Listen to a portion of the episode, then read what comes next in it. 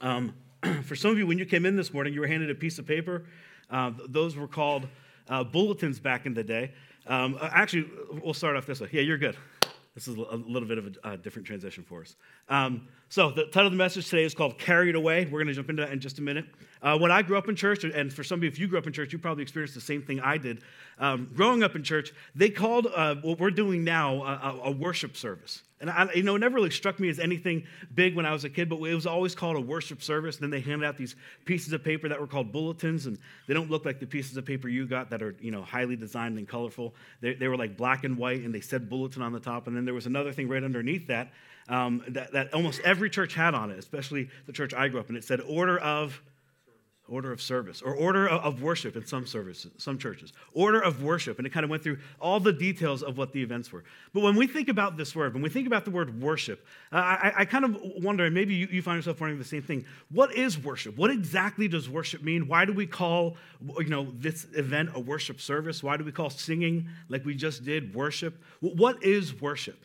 And, if you're to actually look at the actual definition of worship and some of you probably already know this to worship something is simply this to worship something is to recognize something's worth. That's what worship means worth ship. That you found something that has worth and you've recognized that worth. So then, how do we worship someone? Simply to recognize someone's worth, right? And we do that all the time. We've been doing that all throughout human history. We recognize value in someone, and therefore we begin to worship that thing. We, we, have found its, its value, we, we've recognized its worth, and then we begin to worship. And this isn't something new, this isn't something that just happens in churches. This is something we do all the time. This is something we do in our culture today, and it's something that happened in our culture years and years, thousands and thousands of years ago. In ancient worship, in ancient worship, when, when we're going back to kind of the beginning of time, the beginning of, uh, of humanity recognizing that there's, there's some kind of intrinsic value, right? When they, they, would get together with family or they'd get together with friends or they, they'd get together with a group of people or maybe just get together with, with some people in their village, they would recognize that there is something that kind of sat outside of their, their group, of their village, of their family, of their people that kind of orchestrated things. And, and in ancient worship, they, they called these things gods. And, and, they, would, they would do whatever they could to appease the gods, to worship the gods. And, in ancient worship, this tended to go along the lines of sacrifice. That somehow, somewhere, they made a connection between kind of working to honor the gods and working to please the gods and working to gain the gods' favor, that there was some connection with that to the spilling of blood. So they performed sacrifices. Because if you wanted, if you wanted your crops to grow, you had to appease the gods. You had to, you had to worship the gods. You had to sacrifice to the gods. If, if you needed rain, if you, you, know, you wanted your wife to have, have a, a child, you had to try to appease the gods. So they would, they would offer the gods sacrifices to try to gain the gods' favor, to, to kind of worship the gods and, and have the gods recognize them. So they would sacrifice. And then the, the more serious you were about whatever it is you were trying to earn the God's favor on, the more serious you were about it, the more serious and more personal, more valuable the blood you had to shed. So maybe it started with animal sacrifices, but, but if, if you were really serious about it, then, then maybe it moved into human sacrifices. And in ancient cultures, they would, they would sacrifice humans to their gods, they would sacrifice their enemies to their gods. And, and if, it, if, if, you wanted even more recognition, you would sacrifice maybe somebody in, in your village. And if you wanted eh, like the, the top tier, if you were willing to do anything to get the God's favor and to get the God's attention, in some cultures, you would even sacrifice a child, sometimes your own child, all to get the God's favor, all so that the gods would recognize you and your crops would grow, or your wife would be healed, or you would have the child you've been longing for, or you would have the son you've always wanted. Because in ancient cultures, that's what mattered. Sorry, ladies. But it was all about having that son, and they would pay a high price to get that son. But see, trying to figure out what the gods required, it, it was, it was a tricky business. Really, it, it was virtually impossible to try to figure out well, what is the God going to require of me? What do these gods want so that I can get what I want? H- how do I kind of figure out that secret formula? Well, what, what's, what, what, what do I have to do to make sure the gods look on me with favor or make sure the gods bless my crops or bless my work or my family? So typically, what came along in all of these cultures is, is, is somebody like me some high priest, some holy man, and they, they were almost always men, for, for, some reason. But, but these holy men would come along and they would claim they knew the secrets. They knew the formula. If you wanted to please God, you had to talk to them because they knew how to do it. And they would come and they would convince people and they would convince villages. They would convince, some, in some cases, a nation or an emperor how to do what they had to do to appease the God. But what's really interesting is that in almost every one of these instances, to please the God, somehow there, there, there, was this, this parallel where in pleasing a God, you, you ended up doing things that really pleased the high priest, the, the, the holy man. That somehow earning the God's favor was almost like you had to earn the priest's favor. And although that happened in ancient times, it happens a lot today, doesn't it? For some of you, maybe that's the reason you stopped going to the church you grew up in because you felt like, like more and more over time it wasn't so much that i had to please god but it was to please god i had to please this man i had to please this, this high priest i had to please this person who claimed to know the secret. And it didn't seem like that was the way it should be. It, maybe there had to be more to that, that situation. There had to be more to this idea of god and pleasing god. But these holy men were the only ones who could open up the holy scriptures and manipulate the scriptures to manipulate people, to manipulate nations, to manipulate you to do what they ultimately wanted you to do. All in the name of worship. That's what it was like to worship in ancient cultures.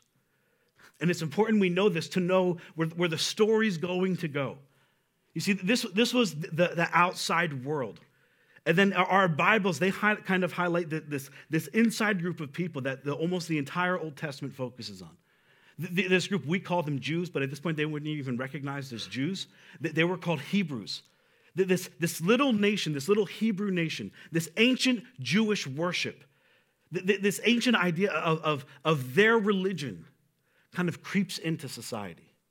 And, ancient Jewish worship was, was very different in some ways and very similar in other ways to this ancient form of worship. It was similar in that there were animal sacrifices. But, but it was drastically different. It was starkly different in why we did, why, why they performed these animal sacrifices. In ancient culture, it was to kind of bribe God, to appease God, to get God on your side, to do what you ultimately wanted to do. But in ancient Jewish worship, something was different. God didn't need to be bribed. We didn't offer animal sacrifices to God to bribe him. We offered animal sacrifices to God to cover something. You see, the Jewish God, he, wasn't as concerned about sacrifice. Israel's God was more concerned about obedience. Israel's God was more concerned with obedience than he was sacrifice. He was more concerned with, with how we treat other people and how we treat our family and how we treat visitors and how we treat our neighbors than he was about what the sacrifice was you were offering to him. So these outside pagan gods, they, they, were concerned about the sacrifice. What are you doing for me? And then the people would interpret that as the more I could get you on my side, the more favor I was shown. But, but Israel's God said, no, what are you doing for others? How are you treating others? How are you helping others? That's really what I'm, what I'm concerned about. As a matter of fact, a, Jewish king, a very famous Jewish king, you probably have heard of, King Solomon, he said it best in Proverbs. He says it this way He says, To do what is right and just is more acceptable to the Lord than sacrifice to do what is right and just. Well, how do we know what's right and just?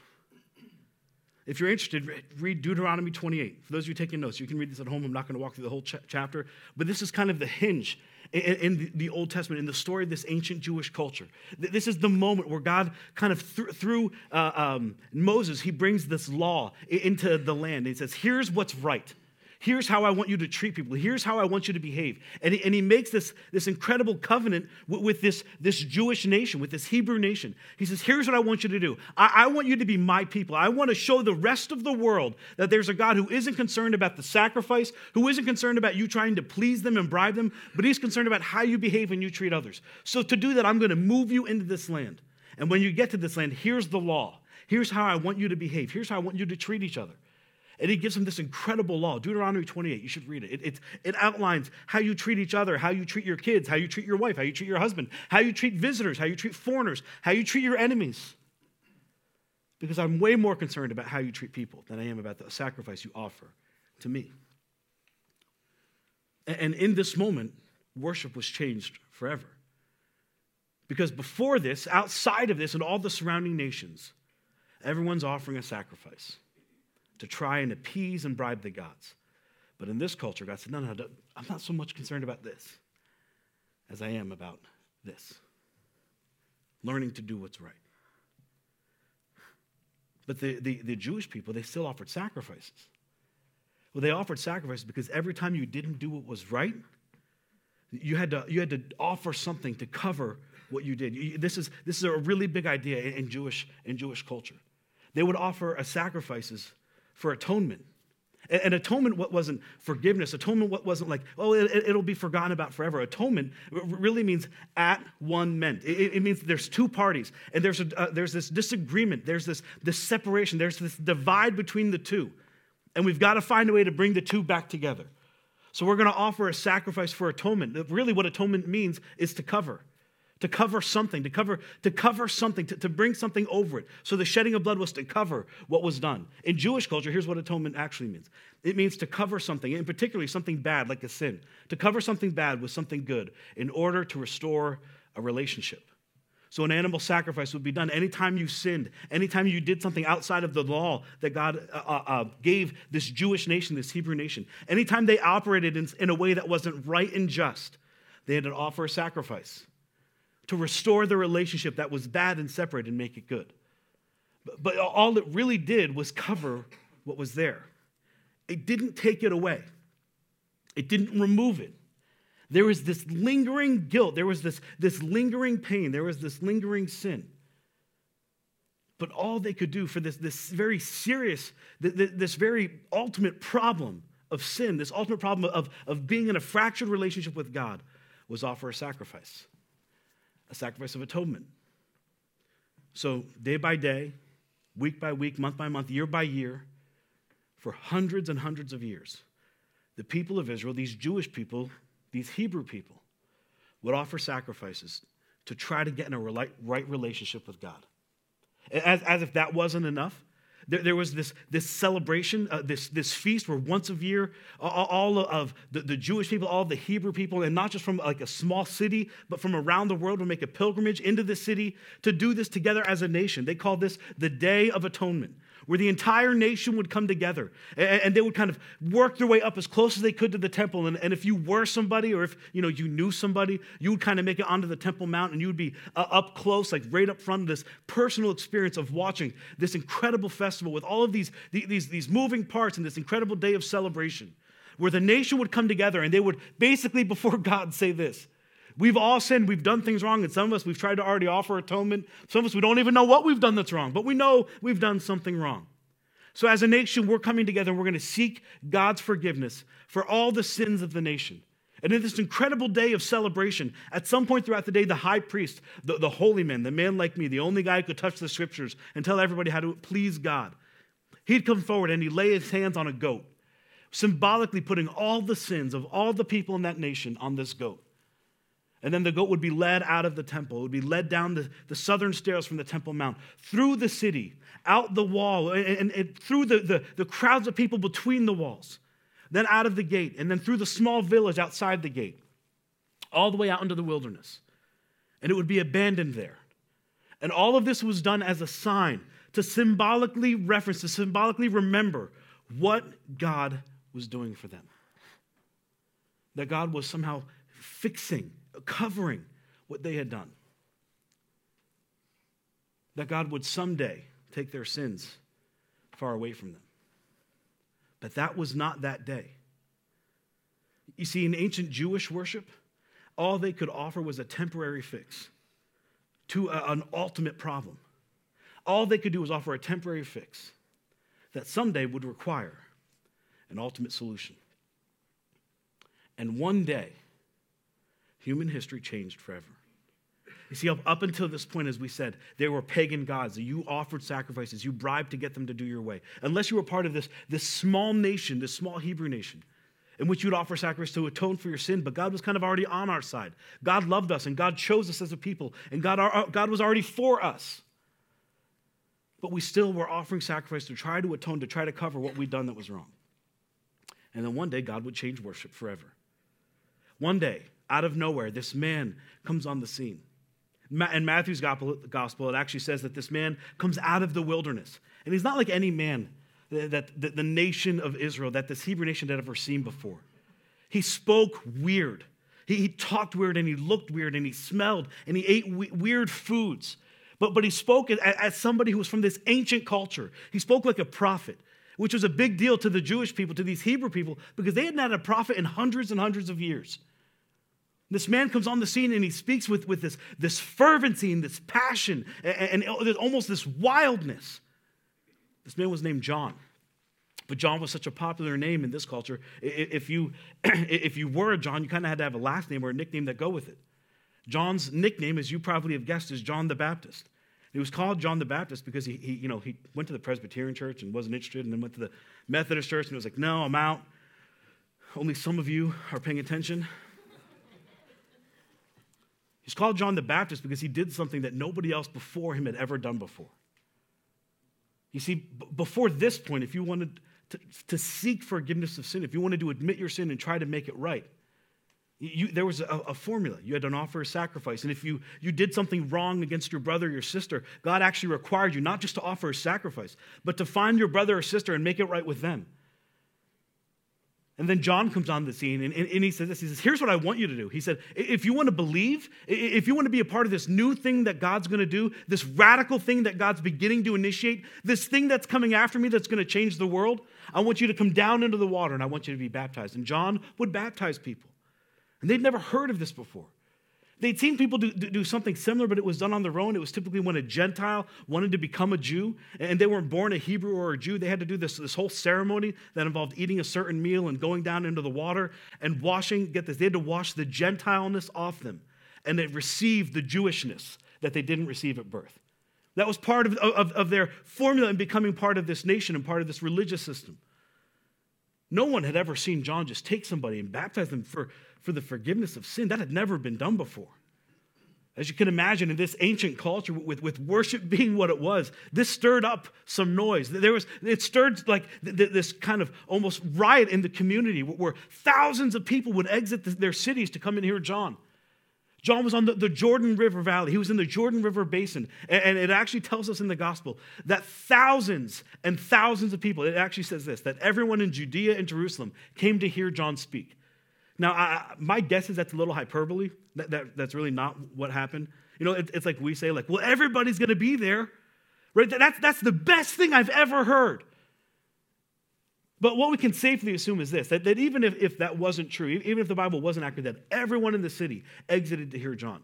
What we do know is that at, at the very least, tens of thousands of people exited their city to hear John. Some from Jerusalem, which was over a day's walk away, unless you left really, really early before the sun even came up.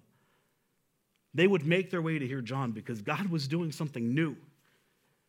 Perhaps it was no longer the temporary fix, but maybe he was bringing the ultimate fix. One day, John's down there and he's doing his thing, and the religious leaders, they're, they're kind of hearing this commotion of all that he's doing, so they come down. And they see John and what he's doing, and, and they think they're gonna, they're gonna mess John up. John's talking with people, and they kind of poke their way through the crowd and say, Hey, John, are you the Messiah? And John looks up, oh, I, I, I, imagine you knowing his personality, how rough he is, and he stinks, and he smells, and he's eating weird food, like disgruntled, like, Who are you? No, I'm not the Messiah. I'm John. But somebody's coming after me, and you better be ready. Somebody's coming after me, and he's going to do something that we've only dreamed of, that we've talked about, it, it, you know, around the dinner table as families when we worship this, this ancient form of worship, this thing that we've been hoping for. It's coming, but it's coming after me. These religious leaders were, were sent home, having not tripped John up, but kind of made a fool of. The Pharisees and the Sadducees, they wanted to get in on it, so they came down one day. John's doing his thing again, and they come down. And, and it, it, I almost imagine as soon as, as John looks up and sees them, they know immediately this was a mistake. They're making their way towards John. John's talking to people about this new thing God's doing, and then he looks up and he sees the Pharisees and the Sadducees, these, these corrupt temple leaders, these, these holy men that have manipulated the holy scriptures to get what they wanted so that they would be pleased. John sees them coming and he points at them and he says, Look, you brood of vipers. You brood of vipers, who told you to come down here? And, and, and pretend like you live it right. I'm paraphrasing, but he essentially says this. He says, You go back and you continue to talk, but you live the way that is in contrary, that's complete hypocrisy to what you say. He said, Who told you to come down here and interrupt me? This new thing God's doing, it's going to change everything. And you better get ready. You better be willing to live and to practice what you preach. How dare you come and interrupt what I'm doing? Once again, the religious leaders completely embarrassed, completely mocked leave the Jordan River, leave John in shame. And then one day, everything changes. I've told you this story many times before, and I can't, I can't exaggerate the emotion and everything that goes into this incredibly historic day. John's on the Jordan River. He's doing his thing like he's done for weeks and weeks. And this one day, everything changes. Jesus shows up. At the top uh, uh, of the, little mount where people were gathering to come down and see John. And John's in the water and he's baptizing people. And you, almost get this idea. He looks up uh, above the mount and he sees the whole swarm, thousands of people. And in the thousands, he sees one. And in the midst of everything that's happening, John says, Stop, stop. Look, look, behold. Look, the Lamb of God the lamb that God has sent, the, the, the, offering, the sacrifice that God is providing. Look, the lamb of God who has come to take upon himself, speaking to the future that no one had any idea what that was going to happen, take upon himself through his own death, through his own crucifixion, and carry away. Like, take them away, not cover, not atone for, but to take away forever, once and for all, for all of time the sin, but not of, not of this people, not of me, not of this nation, but of the entire world. Look, the Lamb of God. And in one afternoon, everything changed. In one afternoon, worship would forever be redefined. In one afternoon, the world would never be the same. Jesus showed up. God, who for hundreds and hundreds of years was being sacrificed to to cover for sin, God offers the sacrifice. The Lamb of God who's come to carry away, not cover, not, not just atone for, but forever remove that gap, that thing that was broken, that thing that separated all of humanity from God. God was doing something to change the world. See, and, and this ancient law, this, this, ancient Jewish form of worship, that, that so many people look back and think, well, that's archaic and that's old and that doesn't matter. It's important for us to know this law because th- this law, and I've said this before, was perfect for its time. It was ahead of its time.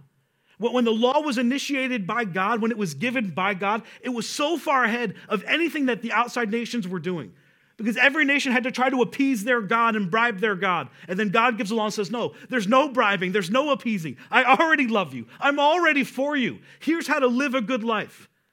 And live this way, and you'll be good. Live this way, and, you, and you'll get this land.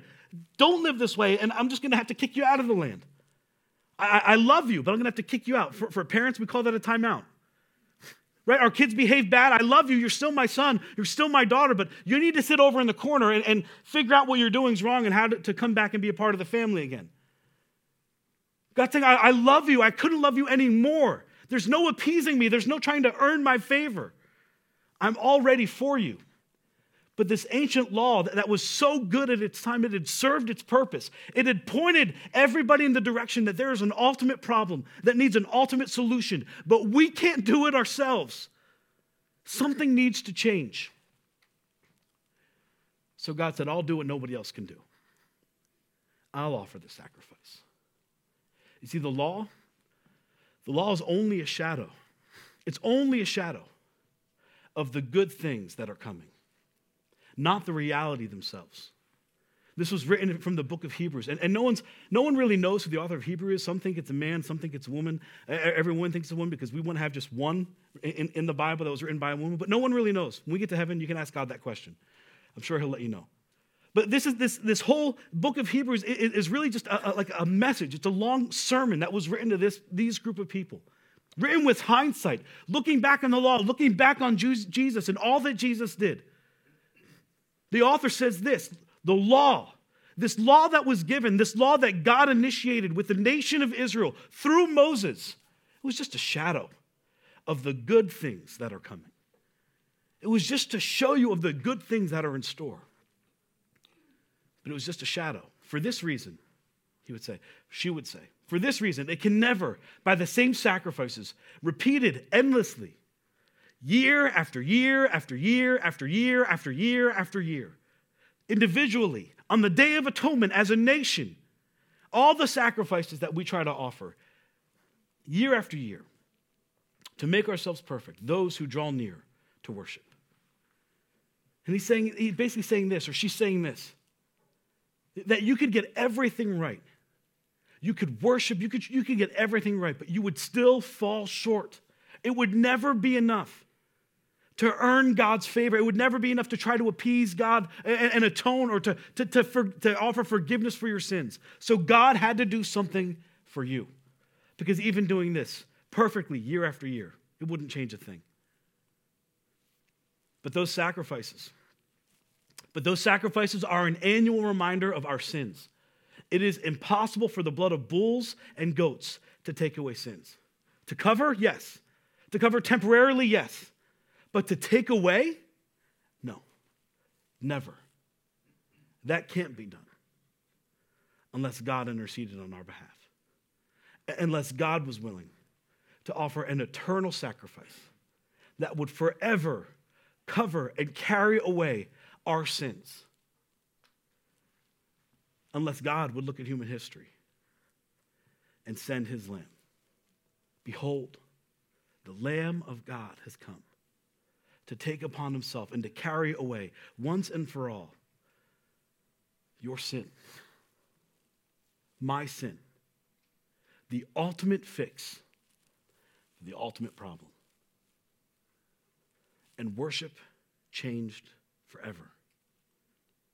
Worship would never be the same. In ancient times, God's demanded a sacrifice. In Jewish worship, we offered a sacrifice to atone for our sins. And in modern Christian worship, God would become the sacrifice on our behalf. God would offer himself as a sacrifice for the entire human race, for all of history, for all of time. That means nothing you do can change what God's already done. Nothing you do can undo what God's already done. There is forgiveness for your sins that you committed yesterday, that you committed on your way here. There's sins that you're going that are going to be forgiven for what you're going to do tomorrow. Philip Yancey, well, an author, he makes this incredible statement that I think about when, whenever we cover something like this. He said, God, God took a huge risk, a huge risk, announcing forgiveness ahead of time. It would be like telling your child, hey, I don't want you to break that, but if you do, it's okay, I'll forgive you. Hey, I don't want you to do this thing, but if you do it, there's forgiveness for it. God took a huge risk saying to the entire world, hey, I don't want you to treat each other poorly. I don't want you to take advantage. I don't want you to manipulate. I want you to love each other. And by loving each other, love me. That's what I want you to do. But if you don't, there's forgiveness. And, and as big of a risk as we think that is, he actually took it. That's what he actually did for you and for me. And that's what makes Christian worship so different. You see, in Christian worship, we're not trying to earn God's favor. In Christian worship, we remember. We remember what God did for us. We remember the sacrifice that was offered for us, the sacrifice that we couldn't perform, we couldn't fulfill, we couldn't offer ourselves. So God offered it. Christian worship, we remember. In Christian worship, we celebrate.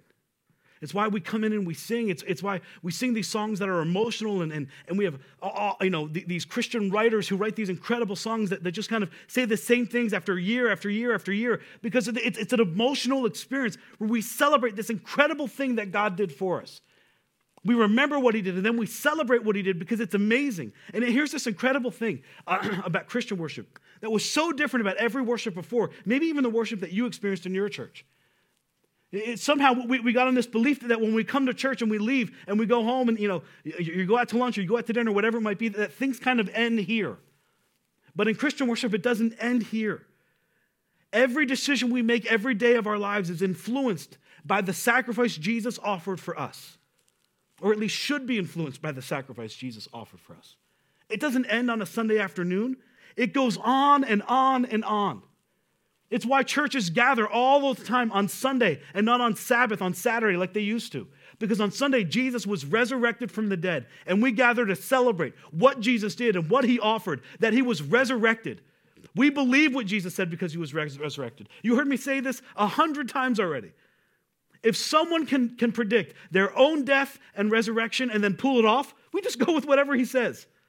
And everything Jesus said now has evidence. Everything Jesus said now has weight. Everything Jesus said now can be said it's true because he came back to life. He said, I would die and I'll die this way, and I'm coming back to life and I'm coming back this way. And then he did it. And anyone that can do that deserves to be celebrated. It's why Paul, Paul, the most religious man, the greatest Pharisee, the guy who did everything right, and then he became a Christian. He began to look at the system and how the system was so uh, just backwards. He says this in Romans. He says, Therefore, I urge you, therefore, I urge you, brothers and sisters, in view of God's mercy, in view of what God has already done and what God's already offered for you, to offer your bodies, not your neighbor, not your enemy, not your child, but to offer your bodies as a living sacrifice there's no more dead sacrifice. There's no more shedding of blood. All the blood that, was, that needs to be shed has been shed. This is no longer about death. This is about life. I want you to offer your bodies as a living sacrifice, as something that's alive, as something that has breath, as something that has hope, as something that has a future, as holy and pleasing to God. Because this, this is true and proper worship. That's why, as Christians, we remember. It's why, as, as Christians, we celebrate what God has done. And it's ultimately why we submit to what God's asking us to do. Because we serve a God who submitted himself to us. We serve a God who sacrificed himself for us. He didn't have to, nothing required him to do that, except that he wanted to be in a relationship with you. And the only way to do that was to submit himself, was to humble himself, and to die a sinner's death. So, if God was willing to submit himself to us, why wouldn't we be, be willing to submit ourselves to God? If God is for us, if God wants the best for us, why wouldn't we be willing to honor God and to live for God? If God died for us, couldn't we live for him? Christian worship looks completely different than any form of ancient worship. We remember what happened, we celebrate what he did, and we submit ourselves to what his love for us required from us. And all of this, here's the incredible thing all of this happens when we take communion, as we're about to do in a few moments. All of this, the whole point of communion, is to come together and to remember what Jesus did, to celebrate the sacrifice he performed on our behalf. And to say, God, this doesn't end here when I drink this cup and I eat this bread and then I go and I do what I want. But I will submit and I will spend every day living and offering myself as a living sacrifice for you. I will offer myself to you to do what your love requires us to do. And what does his love require us to do?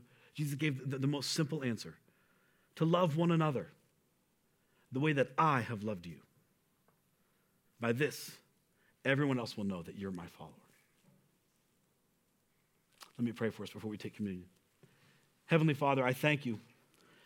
Lord, I, thank you for this incredible sacrifice. God, I thank you that as we look over this, this story, God, as we look over this bit of history, God, that we can see your plan begin to unfold, that you had to come, God, and do what we couldn't do for us. God, that you made this world, but we kind of messed it up a little bit along the way. And the only way to make things right was for you to come and for you to sacrifice and for you to offer yourself so that we could be in a relationship with you. I pray that you'd be with us, Lord, as we are about to receive communion. God, that it would be a moment where we remember what you've done. God, and more personally, we celebrate, God, the, the things that you've done and that you're doing in our lives. And finally, where we submit to you and say, God, I will do what you want me to do from this point forward. Be with us, Lord.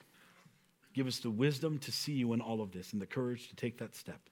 In Jesus' name, amen.